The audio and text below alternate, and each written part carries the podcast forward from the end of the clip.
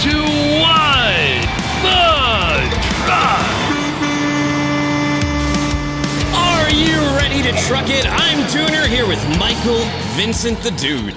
Hey, brother. How I? Hey, it's a rainy spring morning today here, brother, in the heart of Freight Alley. A little bit cool, but uh, hey, hopefully we won't flood out like Nashville did last week.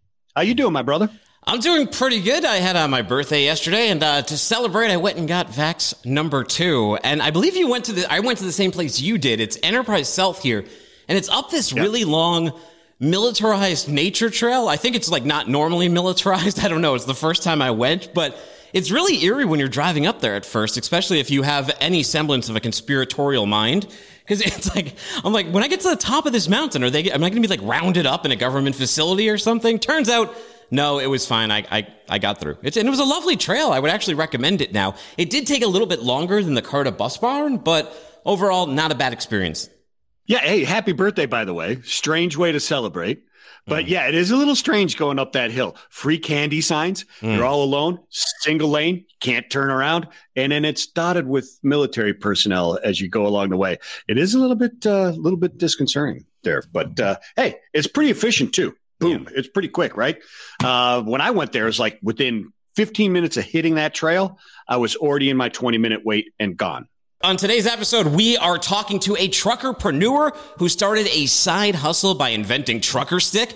It's like a squeegee for your truck. Michael Vincent. We have Blythe Brumleve. She's taking us inside her new FreightWaves TV show and podcast, Cyberly. We'll have to figure out what that name means too. We get a view inside the cab as one trucker who uh, turned his life around, shared his shares his story, and we took we take a look at the trading card supply chain and some of the data in there. Plus, we've got a ton of news to get to. So let's tip the band. This episode is brought to you by Legend Transportation, which has been establishing partnerships through outstanding customer service since 2007. Learn more at newlegendinc.com. Let's hit the headlines. Right on. Here's one. I love to see this coming. I really do. I think infrastructure in the United States really, really needs some help. Uh, we've seen so many plans come through and get shot down and nothing happen. Michael Vincent, but Biden has unveiled a sweeping $2 trillion infrastructure plan. John Gallagher reports the White House has released an outline of President Biden's vision for infrastructure, a $2 trillion 10 year American jobs plan that includes upgrading transportation infrastructure as well as renewing the electric grid, high speed broadband to all parts of the U.S., and delivering clean drinking water. All pretty essential things, especially as we experienced in lockdown. Biden visions the plan to be fully paid for within 15 years, but only if he is able to pass an adjoining plan to increase corporate taxes from the current 21% passed under the Trump administration up to 28%. Yeah, the plan states that the American Jobs Plan is an investment in America that will jobs, rebuild our country's infrastructure, and position the United States to outcompete China. Uh, the plan states public domestic investment as a share of the economy has fallen by more than 40%, Dooner, since the 1960s. And the American Jobs Plan will invest in America in a way we have not invested since we built the interstate highways and won the space race. Biden's plan calls for investing an additional $621 billion in transportation infrastructure, including 115 million billion, sorry, 115 billion, and modernizing the highways, roads, and bridges that are almost that are in most need of repair. It warns that 20% of the country's highways and major roads are in poor condition, as well as 45,000 bridges, Dooner. Uh, delays caused by traffic congestion alone cost us $160 billion per year, and motorists are forced to pay over $1,000 every year in wasted time and fuel, is the estimate.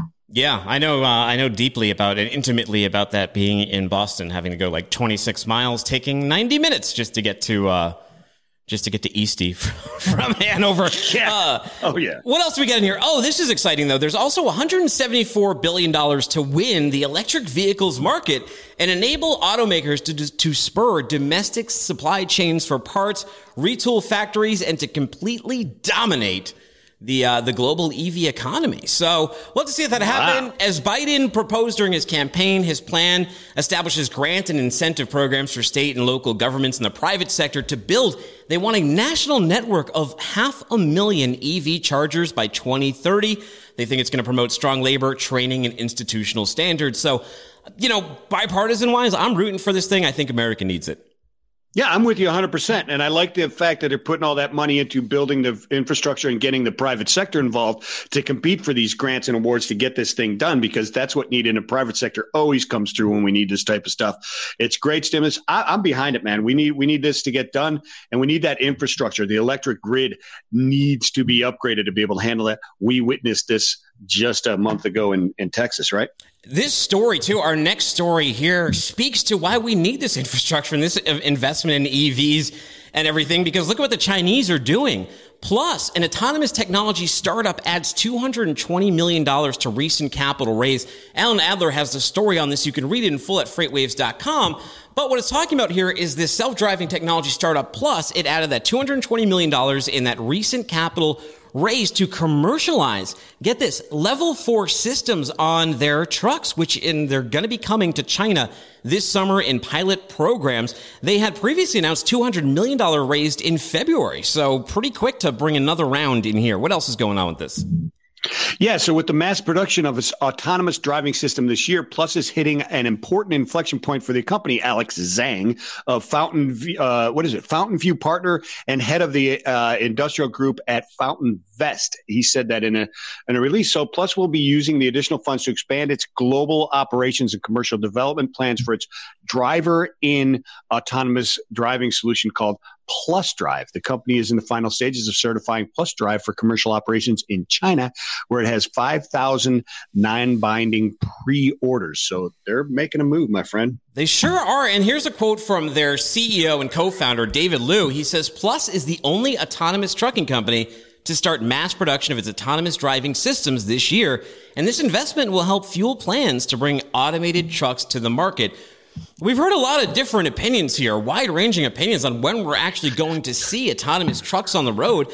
We heard Melonee Wise, right, from, uh, from, from Fetch. She was like, they're not going to be out for years. Robots are stupid, but we're also looking, we're following the money and we're looking at some of these investments and this, this space is really starting to heat up, especially this year. It really is, and I checked out the Plus Drive uh, website, and they've got a quick video of a of a truck driver who who talks about the fact that when he gets in, turns on this driver in Plus system, he feels very very safe because it has all this redundancy and safety features around him. He can't wait to engage it while he's in the cab driving because he feels more secure which is very interesting. I've never thought about that that aspect of it, uh, Dooner. But having that driver in uh, system while you're driving uh, is a safety blanket for some people. So yeah, they're making a, a move in that direction.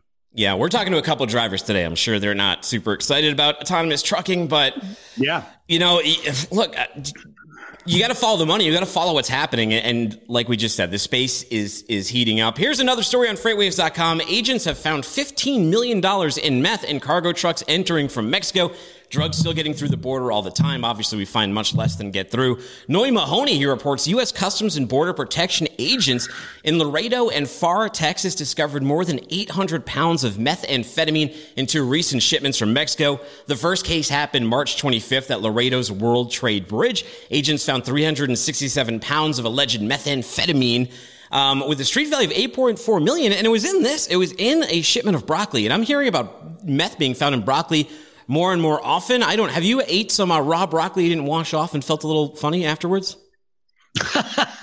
no, but I was going to say, as a public service announcement, make sure you you you rinse off your fresh fruits and veggies because man, I got point uh, four million dollars in a shipment of broccoli. Michael Vincent, Ouch. I got a uh, I got a salad kit from Publix a couple months ago, and there okay. was a ladybug inside the inside the salad kit. So even that's if, good protein. That's good yeah. protein. Well, even if it says pre-washed, make sure you uh, you check it out. There was one more found. There's 421 pounds of methamphetamine uh, where was this? Was also in broccoli at the Pharr Reynosa International Bridge. Check out Noi's Reporting and check out their podcast. Um, Long Haul Crime Log. You can find that on Freightcast or by looking up Long Haul Crime Log on your favorite podcast player of choice. Speaking of new podcasts around here, we have another new one as Blythe, who's with us now. She has launched a brand new show called Cyberly last week, and she's here to tell us all about it. Blythe, welcome back to the show. Thank you guys for having me. I, I, see the studio space is coming along nicely. It is. We I have a lot more equipment coming uh, on the fifth, and then Billy over at production is going to come over and we're going to get this really set up. But you know, beats the master bedroom like I had before. And for you, looking good. For I you, think she was talking to me, Dooner. Oh, she was talking to me. Okay, sorry about that. Well, all right. Here's a little cowbell for your new show, by the way, just to kick things off right here. So, what do, what is first of all, what the hell does Cyberly mean, and what is the show about? Well, Cyberly, it was kind of a, a, a fun research project that I, I conducted for myself because I was looking for something that talked about that implied tech, that implied the internet. And at first I was going to go with the, the show named Source Code. And turns out there's a couple other shows out there that publish quite frequently using that name. So it's probably not the best idea to go after that one. And then I discovered I, I was trying to play off the word of, of, you know, cybersecurity, cyber, doing things on the internet. And I Googled the word cyberly it turns out no shows existed with that name, and Urban Dictionary actually quali- or, uh, classifies it as to do something through the internet. And I said, well, that's the, the, the perfect business name for me because, or the, the perfect show name for me because it really just encompasses, you know, B2B marketing, tech, how it all fits into the world of logistics, which is such a, it, it's, it, there's an educational gap between the technology that's coming into the space and then for folks that are new to logistics just in general. So trying to, to blend those two worlds and unmuddy the waters uh, for, for the audience. Yeah, I love it, and I love it as an adjective. Do it in a cyberly fashion, etc. It sounds. I, I, love the name. I think it's very cool. I got it right off the bat. So, but uh, so you you talk about uh, uh, it's pretty rad to go from blogging on the floor because I couldn't afford a desk to hosting my own show on the top network for global news. Can you talk about that journey and, and the struggles to get here?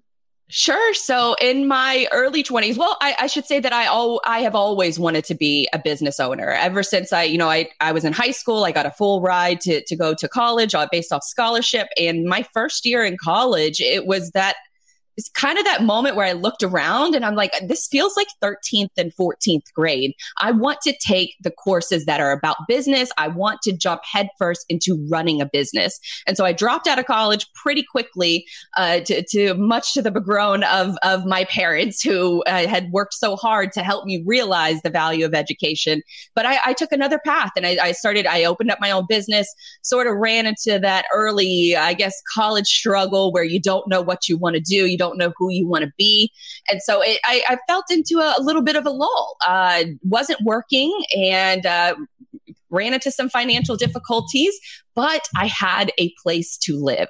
Um, so I had just recently moved back to Jacksonville. I barely had any furniture. I ended up buying furniture uh, off of Craigslist. I bought a couch and I bought a desk off of Craigslist from somebody who was moving. So I, I went pretty quickly off of blogging on the floor in my office into a, a, a almost it was a mansion to me. And so it, getting that uh, getting that introduction into the business world and and really learning what I want to do and what I want to be really just started in the blogging days and, and the stories that I wanted to cover and why I wanted to cover them.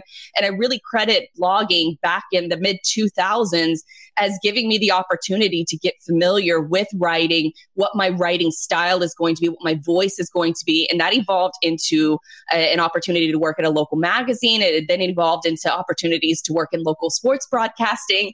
And now here I am on, on FreightWaves with, uh, you know, a, a, this show Cyberly. So it's really just, it's one of those moments where I look back and I'm like, wow, you really have come a long way. But I, I also feel very strongly that now the real work begins. So, what are some of the topics, and what are your goals with the show? What are people going to learn over these next couple months as uh, as you get your feet wet with with the program? I think it's it's really want to focus on the the B2B marketing side and the creator and the attention economy. That we have this wonderful world where over the last year we have watched all of these freight and logistics shows, you know, credit to you guys for, for really being the pioneers in that regard, because I think that you've been the inspiration to all of these different companies uh, all over the US and really globally that have really started to focus on getting those in-house creative teams and starting to produce your own content and getting getting your voice out there. I think that that's a really big struggle for a lot of people. So being able to provide them with the insight of this is what is working in the past, this is what's working right now, and this is where I see it going in the future. Because the majority of logistics companies, they might not even have a marketing department. They might, you know, it might be a situation where, like me, where I was the receptionist slash executive assistant and I was just handed marketing. And so you're uh, you're maneuvering through all of these different spaces, uh, trying to figure out how to get your voice out there. And so that's really where I, I see the show going is focusing on the creators that are making some noise now and where I see the attention economy going. You know, where we spend time online. Is it through video? Is it through short form video? Is it in Clubhouse? Is it on Twitter? Is it you know in Instagram? Uh, which which of these networks are dying, and then which ones can we jump on and and gain that early influence on those platforms? That's going to be really, really. I, will be watching for sure. It's going to be very, very interesting. It's it's a topic that is very, very important. It's something you got to get into it, and it's something that um, uh, is intimidating, if not scary, to certain people. Don't you find that, Blythe, when you're, you're talking to people about this type of stuff? They understand some of the words that you're saying and and some of the actions and outcomes that can be there, but they don't know how to execute it. Right? Absolutely. The, the, fear. I mean, I, I was pacing in my house the day before the, the, the Cyberly show debuted, and I've been broadcasting for years. So I think that it's natural to feel scared, especially if you really care about it, because I think that that's the ultimate proof. And so having people realize the value that you're just having the same conversations at home as if you were broadcasting it out to an audience. You know, COVID has sort of taught us that everyone has a webcam now. Most people have a microphone. You're working from home. You have this environment when you, where you can devote that creative energy to the topics that matter most to you and matter most to your customers. And so it's really about getting the reps in because it, you're you're not going to be good at something unless you start practicing at it. And so giving people that confidence and and maybe I can be you know, the, sort of that inspiration to them because I didn't go to broadcasting school. I just get the reps in and I practice and I research and I try to bring, you know, the, the best content that I think is the most important to the audience. And, and so that's what I, I hope to bring every single week for, for Cyberly and then the other programming that, that I handle. What was last week's episode about and what do we have to look forward to this week? Last week's episode was about short form video and we had a great creator on shay dixon. She is the ceo of allegiant logistics and she is really starting to put herself out there and starting to create more content as well and she's doing it in short form video. I'm a kind of an Instagram hater. And she was, she absolutely convinced me by the end of the show that Instagram is where I need to put more energy into. She said that she's, she's sourcing carriers and, and getting bids through Instagram DM. And I just, I, was blown away by that. And so being able to highlight folks like Shay uh, in in the previous episode, and then coming up in this week's episode, we're going to be talking about podcasting stats with the the the marketing director from Buzzsprout, which is a podcast hosting company. So we're going to be talking with him about how he tackles creative content internally, and then also advises podcasters into how they can create their own messaging and their own voice uh, through their different uh, different podcasting and audio apps. And so it, it's going to be that's sort of the the content that I'm going after is bringing outsiders, but also blending it in with the insiders within the industry who are already doing it really well. Well, speaking of podcast stats, thank you, listeners. We have done over a hundred thousand IAB certified audio podcast listens this month, which is pretty good because an IAB certified listen, that means that it has to be unique and someone has to listen hmm. to more than one minute, which is way more stringent than how website analytics are looked at, how video analytics are looked at. So those are really solid, non-fake numbers. So I want to thank you guys for tuning in and listening to our programming, especially on the audio side, because that is my baby. Now, we don't have the wheel with us, but I have a wheel in my mind and I'm going to spin it. And my question to you, Blythe, is you're now an over the road team driver. Would you rather your partner be a dumbass or a smartass?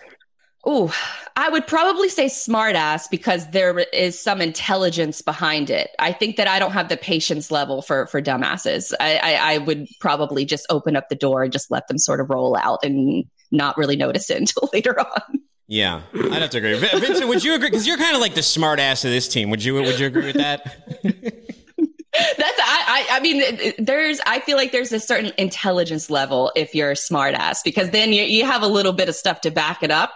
And if you don't have the stuff to back it up, then you can sort of spot that pretty clearly or pretty quickly. Well, got well, you. that's where they cross the line from smartass to dumbass, right? I think it depends on your take.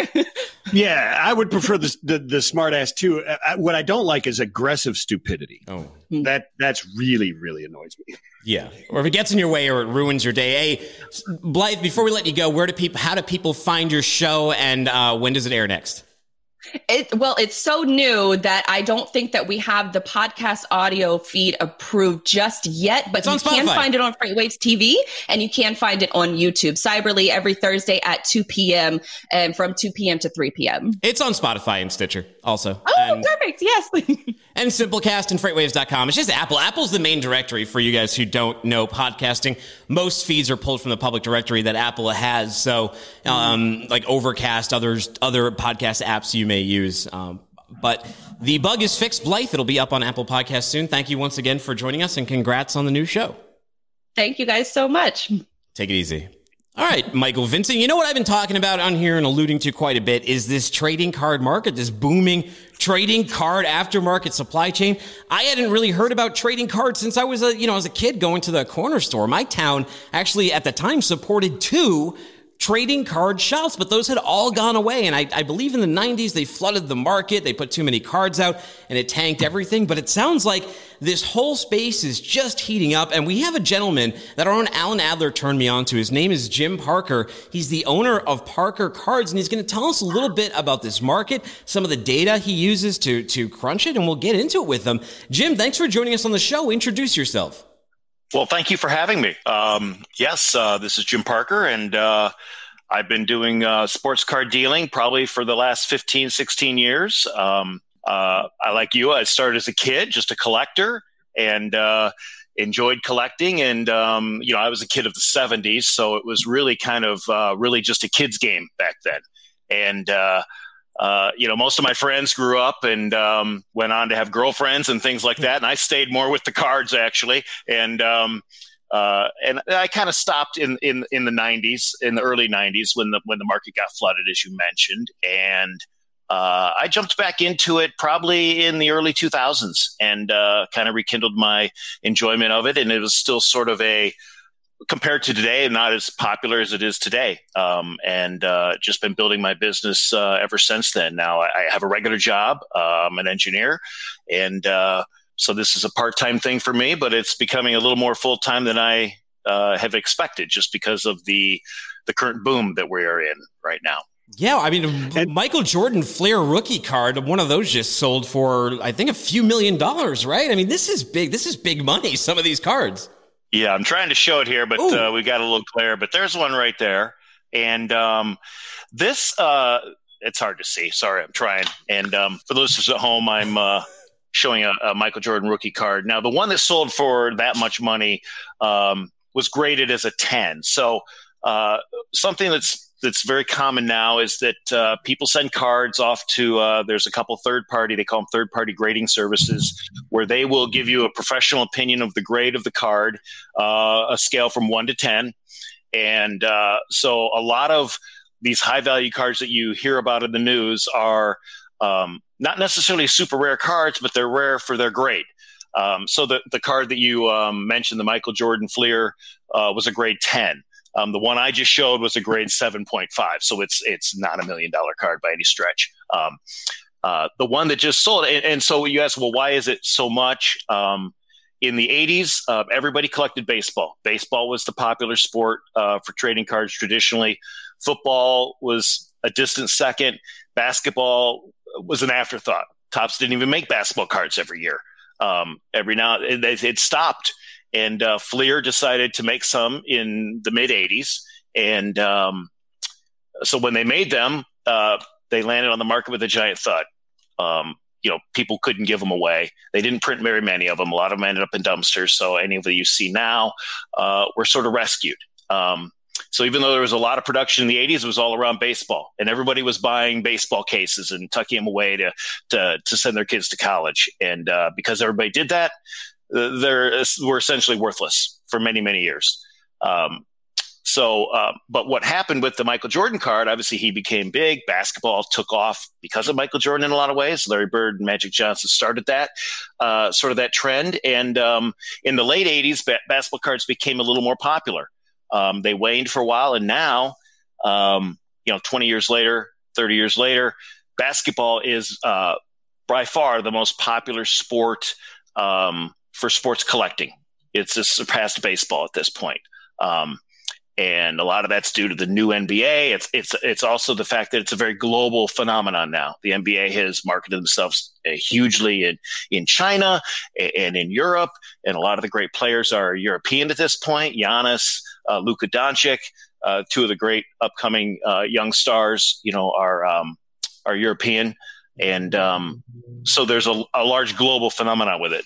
Back to the Michael Jordan card. I know we're getting all over the place here, but the Michael Jordan card had a huge rise last year with the documentary that came out, um, The Last Dance. Mm-hmm. And his cards probably doubled or tripled overnight as people sort of rekindled their interest in the Michael Jordan story. Uh, people that were kids in the 80s or early 90s when that card was was three or four hundred dollars and it was very but that was expensive back then um, now people have for a kid now people have disposable income like myself uh, they can afford to pick one up and it's sort of a nostalgia thing and that's that's really what a lot of times these sports cards are about for for people is a certain nostalgia. That's so, interesting. And I remember when this was really, really big. I, I, collected them when in the seventies, like you're talking about. I remember we used to, we would write to like the marketing departments of the different teams and they'd send you all kinds of stuff. They'd send you baseball cards. They'd send you signed pictures of the team and, and all that kind of stuff. And it was really big for us to be doing that stuff. We never tried to make any money out of it. And I don't know where all those cards are. My brother's probably got most of those, but um, what is propelling the, this, this boom now? It seems like it, it faded away and you kind of explained how that happened, but it seems like very recently this is something, or maybe it's just because Dooner started talking about it recently, but it feels like the boom is is starting again. And what what is propelling that? That's a great question. There's a lot of theories about it. Um, I've you know I've been in this for a long time.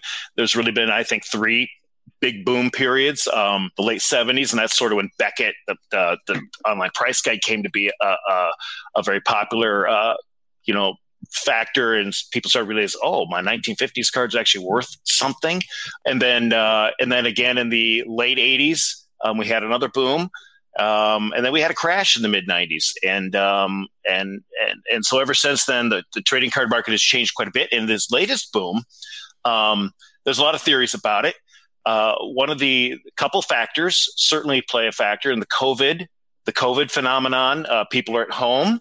Uh, people can't spend their money on restaurants. Uh, gamblers can't. There for a long time there wasn't active uh, games being played, so uh, gamblers uh, wanted to put their money somewhere.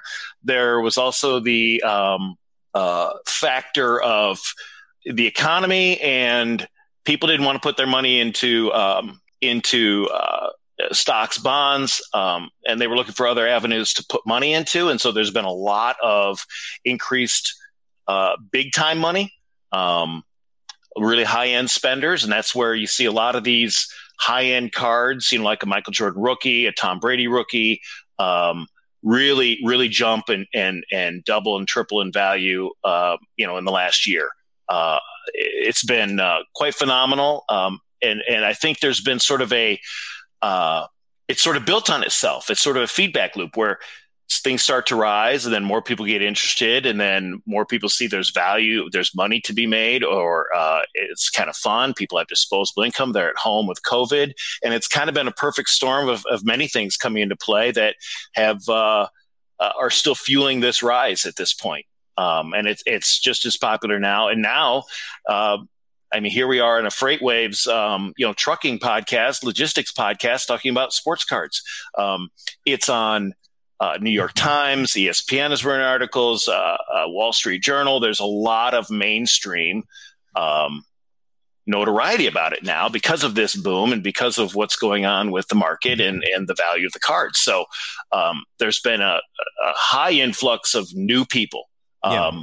I talk to new people every day. Yeah, Jim, we have about a minute left. So we had Gary Vee at one of our recent events. He did a keynote there, and he said that the holy grail of cards is that 87 Michael Jordan Fleer rookie card. Would you agree with that, or is there a better card that we can leave the people here that they should go be chasing?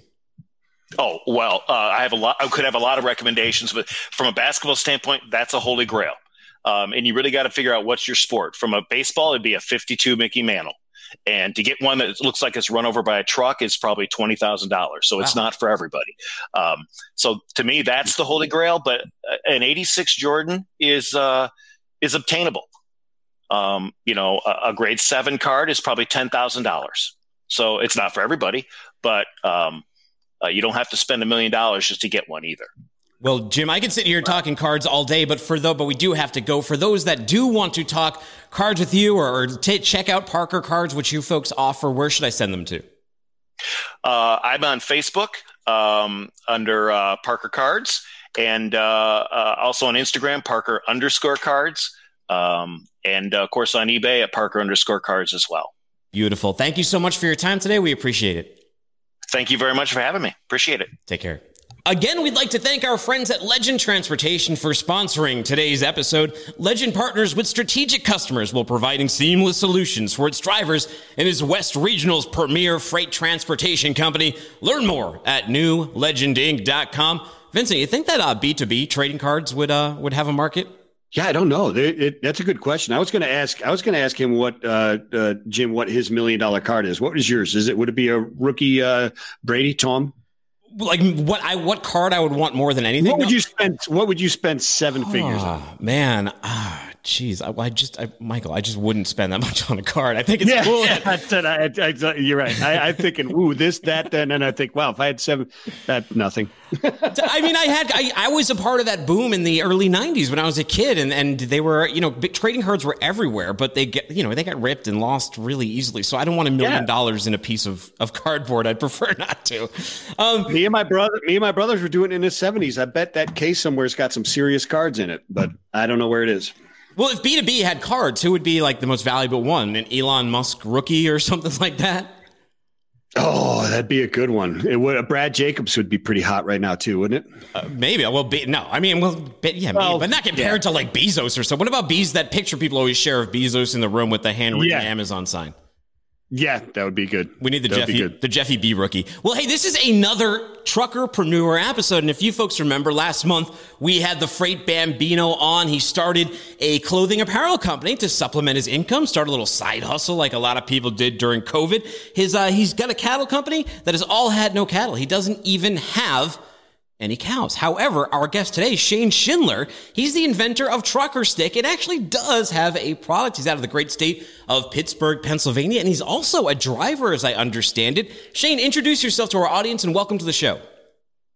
Uh, hi, guys. Hey. My name's Shane Schindler. I, uh, I've been a truck driver for 12 years, and I started a product brand with just a single product that I invented. It's a squeegee designed for our truck mirrors. It's uh, it's called a Truckr Stik. It's got a curved end. I don't know if you can see the curve. Yeah. That matches oh, the yeah. curve of my convex mirrors, and the flat end actually fits inside the side mirror. You know, the longer squeegees will hit the yeah. edges of the mirror, and you can't. Uh, you get streaks. You can't squeegee the whole mirror. So, I mean, this is just designed perfectly for our truck mirrors uh, that's what started. It, it, was just something that I always wanted, and uh, I, I, decided to make it, and it's it took off. And then from there, we we're up to about three products now. So that's awesome stuff, Shane. And I, I, love to see it when somebody like solves a problem that they actually have. Mm. You know, hey, yeah. nobody's making it, so I'll go make it.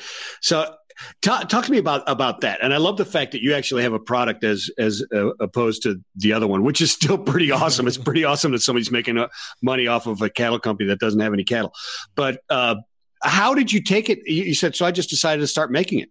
What's well, that journey I, like? What's that journey I, like? I mean, did you just take some some popsicle sticks and make a prototype? What? So uh, at first, I just made it for myself to use. I didn't even plan on selling it. I just I was sick of wiping those mirrors every day, all the time. So I just made it for myself. But then uh, people were saying, "Where'd you get it? Where'd you get it?" So I, I actually started it with uh, I bought a five hundred dollar three D printer off of uh, eBay, and uh, it was just cheap garbage. It wouldn't print anything usable but it would print it so that I could design the thing. And uh, I did it in my dining room, and it, it's just I don't know a lot of figuring things out along the way, I guess. But so you have a product. How, how do you go start the company behind it? So you have the prototype and everything, and you're like, now I need a, a website. I need to go out and get manufacturing of this thing. I need to go get inventory. What was that process like? Yeah, I mean, super interesting. Super. Uh, there's a lot of luck involved. You know, you you work with a lot of people along the way, and you just you you just look stuff up. You ask questions on the internet, and people are out there know how to do it. You just got to ask them. You know, and uh, and in every step, there's fifty or hundred companies or people that you can pick to work with and uh, I feel like it's it's all luck of who you get, and I just I got lucky and have been working with great people the entire time. Well, you know, Shane, I would contend that it's not luck. I would I would contend that it's more the gumption to go get it because you know you, you talk about goals and dreams, right? And goals without actions are just are just dreams. And it, and it sounds like your advice is just go do it, man. I mean, that's your luck is that you said, you know what, I'm just going to go do this and figure it out as I go, not just sit here and plan and plan and analysis to paralysis type of stuff. But so, how's the reception been? What are sales like, man? Are you killing it? Are, are we talking about uh, retirement soon, or starting a Shane, a, a Shane well, fund for altruistic uh, ventures? What's going on? Unfortunately, I was last February. The company that I was working for replaced. I had a dedicated run, and they replaced my run with train car. So ever oh. since last February, I've just been all in with the company. Uh, now we're in we're in the our squeegee. Our we have a Saint Christopher Trucker Relief Fund. Um, oh, nice squeegee that is carried in TA and Petros all over the country, and then our we have uh, green and blue and red and black, which are in all the Love's all over the country. Oh. So I mean that's been phenomenal. The squeegee's great. Uh, our vacuum is in the t- this one. Our vacuum's in the TA in Petros, and our blowgun kit is in. Uh, that's new, actually. Uh, can I show you guys our blowgun kit? Yeah, sure. I was gonna, I was okay. gonna demand it. What are we? Are we? So we this like, is very. Are we going neat. hunting with this thing or what? this is very neat. So we all know about the the blowgun kit that trucks have to connect to the seat airlines Okay, so all the seats have air ride, and there's a, a blowgun that you can tee off to that airline and access it to use to spray out the, the dirt and everything from in the truck. So I went ahead and made uh, a blowgun kit that I, I, was sick of that airline being it's mounted on your seat, so it's stuck there all the time. Uh, so I went ahead and made a quick connect at the beginning. So once you put it onto your truck. And it's it's super easy. I'm getting tangled up here. uh, it's super easy to install. A, a, lot of them that you get at the truck stops, you need tools and you need to screw them on and, and all that. But mine's just shark bite fittings. So you just pop your lines in there and then you can actually remove your hose so that it's not mounted on the truck. And then you can you can add your hose whenever. Nice big durable hose, long. And then uh, at the other end, I made this a quick connect too. So you can actually use multiple different air tools, not just the blowgun, which is nice. I mean, it comes in handy. There's a lot of things that, uh, there's a lot of air tools out there, you know, and yeah. you never know what you're going to need. Yeah, I mean, you know what's funny? I mean, a lot of drivers they're they're sitting there worried about autonomous trucks. Meanwhile, you're over here getting replaced by technology from like the 1800s as a, as a rail car comes right. by and takes your job away. But so now, like, it looks like you're coming up with these ideas as because uh, they're things that you need. They would make your life more convenient. So when you're driving, is this constantly what you're thinking about? Is is is the bug turning in your brain, the inventor bug that like, can I make that better? Can I improve this? How does that? How does your mind work? So, I mean, it absolutely was uh, f- for a long time. I mean, the squeegee, I had that idea five, at least five years before I actually went and did it. You know, I've always just been like, why has nobody made this thing? it's, uh, and, and once I made it, you'd be, it's amazing how many people said the same thing. Like, it's about time. Like, this should have been a thing for a, a long time. And then, uh, yeah, but as far as, I, I miss driving because of that. That's part of it. Uh, I, when I was driving, I would just think of ideas and, and stuff that I wanted, but uh, I, I miss driving just because I loved it. Yeah. uh, hopefully, I'll get back out there soon enough. But right now, I just gotta focus on this. well, But yeah, hey, fo- focus on that, build up the sales, and then go deliver your own products. Right there, you go. Yeah, absolutely, Ooh. absolutely. And then uh, actually, our blowgun kit in uh, is it July or yeah, July will be coming out in Love's all around the country too. They're doing a, a promotion for it. So, and if you guys are looking for any of any of the products, the squeegee. Uh, the squeegee is very accessible. It's in most truck stops around the country. A lot of independents too. The blowgun kit is not as accessible. Uh, it is in Iowa 80 stores. They they do carry it. The Iowa 80 largest truck stop in America, and uh, a few of their uh, retail chain stores. And uh, but the, everything's available on our website. It's uh, truckrstik.com, T R U K R S T I K dot com. Hey man, we'd love to hear it, and thank you for sharing your journey with this product for us. We, if you're out there listening, you're you're a driver or a former driver, you've created a product, and uh, and you're out there hustling, you're a truckerpreneur. Reach out to me. We're happy to feature you on this show. By the way, say hi to Shannon for us. She's actually going to be on the show, um, I believe, next week. So take it easy, and Shannon we. Uh, is amazing. she's great. She's great. Big Their supporters. organization is amazing. Uh, I'm, I'm sure you guys know all about St. Christopher Trucker Relief Fund. course. They've been, uh, we, we love working with them. Um, every every sale that you, every squeegee that you buy from TA Petro with the St. Christopher Trucker Relief Fund logo on it has uh, a portion goes to St. Christopher Truckers Relief Fund, which is a great organization that helps truckers a lot. They do a lot for for the industry. Great Amen. people. Thank you. Thank you once again so much for your time today. We appreciate it. Have a great day. Thank you, sir. Have a good day. All right, man. Now we got another trucker. Maybe maybe he just heard this segment and he needs himself needs a Truckr Stik. It's Quincy Johnson. I know him off of trucking Twitter. He's driving the big highways of the the United States. Hey, Quincy, Hey, what's going on, brother? what's up, man? How you doing today?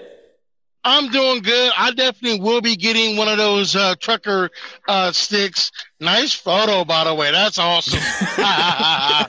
no, let me. T- do you have any aspirations to be a truckerpreneur? You've seen the Freight Bambino. He's got these hats launched that I'm wearing right now. The the cattle company. This guy's doing trucker sticks. You ever drive around and think of you I know, do. a product?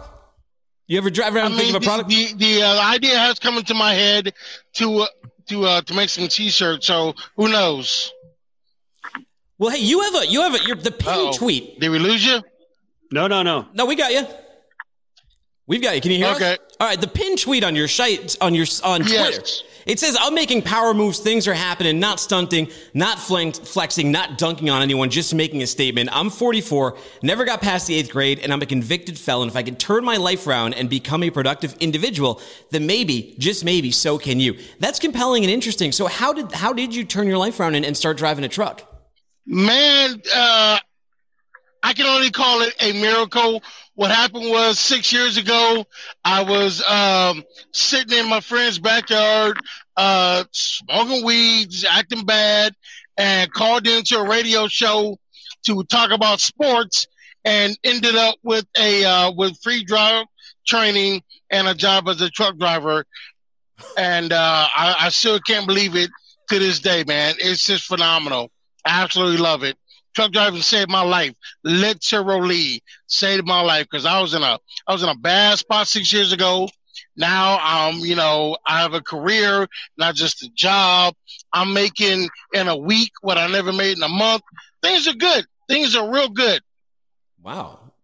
Wow, that's awesome. That I mean, that that's a heck of a story. That's like a that's like a blessing des- descended on you to to make that stuff happen. Uh, you- you've also talked about your Cajun salmon cooked in the truck in a toaster oven. Maybe you could do a trucker Yes. cook trucker cookbook, man. Let's hear let's hear the recipe. That looks delicious, man. Man, every everybody says I, I should do a a, uh, a cooking book. Honestly, I bought it like that at Walmart. I just wrapped it up in foil and put it up in the toaster oven for about 30, 35 minutes, and it came out excellent. Um, I also have a skillet that you can plug into a, a power inverter, so I do a lot of my cooking in the truck and everything. Um, because all the respect to all, all the trucks out, out there, some of y'all food can be a little bit uh so if I can better control what goes into my body, maybe I can slim down some more, you know? What do you season with that? With that with what's your recipe for the toaster oven Cajun salmon? Um, let's see here. I've got some black pepper, onion powder, garlic powder, um, adobo, uh, some Sazon. I got some Mike's uh, hot honey, which is just phenomenal, and various uh, hot sauces because I do love hot sauce a bunch. nice. I love it. Then what? Do you, how long you throwing it in the toaster and at what temperature? Um, I I put it on um on broil and wrap it up in foil for about half hour or so, and it turned out gorgeous. Nice, nice, Quincy. What have you made in there where you just you pulled it out, you tasted, it, and you went, "Man, this this it, nobody needs to be eating this. This is just awful." What what's the worst thing you ever did? You cooked in there. you know what? I mean, nothing because everything I cook is pretty good. I mean, there you go. I keep it very simple. Uh, meat, chicken, uh, fish, poultry, uh, things like that, man. Like I don't, I don't ever buy anything that I might question later. So I am all good. hey, vent a little bit for us. And I know you love the job. You appreciate the job. You called in. You're you're high. You call up the radio station and talk some smack about sports. You now you're driving a truck. It's been good, but what's the what's the worst thing about driving a truck right now? What are drivers dealing with right now that's uh, that could be better? You wish it was better, and it doesn't seem like it's changing. I would say for me, leastways, the, the two worst things are parking and a little more giddy up and go when you're at the warehouse and everything. Um, as far as the parking goes, I usually start my day around anywhere between three and five in the morning. And like it, every time I drive by a rest area or a truck stop, there's easily 10 to 30 trucks that are parked on the ramp or the or, or the off ramp or something like that because there just wasn't enough parking anywhere. And as far as the warehouses go, it's like we bust our hump to get there on time, and then they take four or five hours to load or unload you. Meanwhile, our clock is just tick tick ticking away. You know, those are my uh, my two biggest gripes. Other than that, I mean, I, I'm really cool with it with the industry. I know people are upset about the ELDs and the wages and how they haven't gone up since the 80s. I get all that. My rebuttal is this here. For me personally, it still beats the heck out of what I was doing before I was a truck driver. You know what I'm saying? So it's just like, okay, it's got all these flaws and everything, but I'm still making money hand over fist. I'll be honest with you my my um my, my year before I started driving a truck, I made seventeen thousand dollars, and that was with eight jobs. Okay, and I just hit fifty four thousand after taxes. First time I've ever made over fifty grand in a year. I'm cool with it. I really am. You know. I'm giving you a little cowbell for that one. I mean, hey, congratulations, man. You really. It sounds like you, you've had this crazy life, and you're from this. You're from a completely different world. You get into trucking, which is its own world. You saw probably some crazy stories in that past life. What is the craziest thing you've seen while trucking? The craziest thing I've seen while driving a truck? Yeah. Um, let's see here. Um, I mean, you know, I've seen way too many cars wedged underneath our trailers, to which I say, stop brake checking us, folks. Please and thank you. We cannot stop on a dime. Stop doing that. Uh, I've seen car chases. Uh, actually, my first year of, uh, of driving, I actually came across a fatality, uh, on the road. And it was before they had, um, the area taped off. It must have like just happened, and you know the body wasn't even covered yet. That was wild, you know. Ooh. Ooh, yeah, that's got to be. Yeah. yeah, I've seen a saw. I was next to a truck that got hit by a motorcycle who's obviously doing well over hundred, right next to me when it hit. Boom! That was one of the craziest things I've been there. But uh, let let's change this a little bit. There's a big fight. It's Godzilla versus King Kong. King Kong! Oh, Team Kong! Team Kong all the way. I'm with you. What's your argument behind this, though? Why do you have? Because Godzilla is bigger than him. He's got nuclear breath. It's, it seems like it could be a challenge. Man, King Kong is from the hood. He gonna bring all that hood strength. You know what I'm saying? He probably had a couple 40 ounces before the fight and just coming in there and just one hit a quitter. Boom. Good night, Kong. all right, man. I'm gonna tune into it. Because you can't think about it. All Godzilla has is that breath. He's got he's got short, stubby arms, you know, and a tail. Man, King Kong, man, listen. In a, in a real fight, if they really fought, three, five minutes. Godzilla is getting up out of here, man. Post haste. All right, all right. You know, you've, you've, I think he's convinced me, Michael Vincent. I really appreciate it. Hey, man, uh, thank you so much for joining us on the show today. I appreciate you sharing that story of um of turn your life around, and I'll catch up with you on Twitter in a little bit. Hey, thank you for having me on, man. I appreciate it. Take it easy. All right, man. Let's let go. Uh, you know, speaking of Godzilla, speaking of King Kong, speaking of Ever Given, let's go inside the newsletter. Oh, let's do it. You've got mail. Oh yeah. Yeah, this so this is from the What the Truck newsletter. Comes out every Tuesday, 6 p.m. Eastern Time. Go to freightwaves.com slash WTT to subscribe. It is free like everything else we do around here. Michael, we looked at a bunch of interesting things, and we start off every newsletter. I bother you around uh, 8.30 in the morning and say, hey, man, I need my SONAR charts. And this week, what really stuck out to me, uh, beyond spot rates, beyond anything else, was rejections, which are highly elevated, and in some areas are up as high as 50%. The average is 28.15%. Give me some insight on all of this. Yeah, it's crazy. They're they're they're way up. Um, we've got a lot of freight that is moving out of the. Uh, I was just talking to Zach about that this morning. It, it coming out of the traditional areas. It's coming out of it's coming out of the Inland Empire, Ontario, Dallas markets, Atlanta markets, Elizabeth, and then you're looking at you know Columbus, Indianapolis. It's coming out of the port cities and hitting. It's just moving like crazy. And we talked to uh, Kyle Lintner uh, yesterday on midday market update, uh, and we are talking about the fact that we've now got uh, some uh, low interest rates on on housing, which isn't any any uh, you know shock to anybody, and the housing market's on fire. So people are starting to use their their, their houses as ATM machines again, right? And that's driving this freight volumes way up. Now we are also also going into uh, Easter weekend as well, so we should see you know a holiday weekend there where we've got a little bit of uptick caused by that. But this seems to be volume driven, my friend. It sure is. And, the, you know, spot rates right now, 316 per mile on national average. Some areas getting much more than that, just like those rejections where you're seeing like over in Rapid City, South Dakota, 50% plus. And, you know, you mentioned housing. I just bought this house and Michael, I ordered some, I ordered some seats to shoot insiders in for the studio here. And you know what the lead mm-hmm. time is? I have no idea. It's got to, I don't know. I don't know. I don't even want to guess. Six to eight weeks, six to eight weeks, but they say they can't guarantee anything. And I, um, I'm hoping they come sooner, but I wouldn't be surprised if it takes even longer than that. I've been hearing some stories from people who've both ordered cars and who've ordered, uh, who've ordered either furniture or appliances, heavy goods. Not a lot of space on trucks right now. And you're seeing that reflected in those in those tender rejections. Tender rejections, just if you're not familiar, means it's a contracted load and a carrier for one reason or another, usually because they can get better rates on the spot market or they just don't have the capacity, they reject that load. And we're seeing a lot of that in the market right now.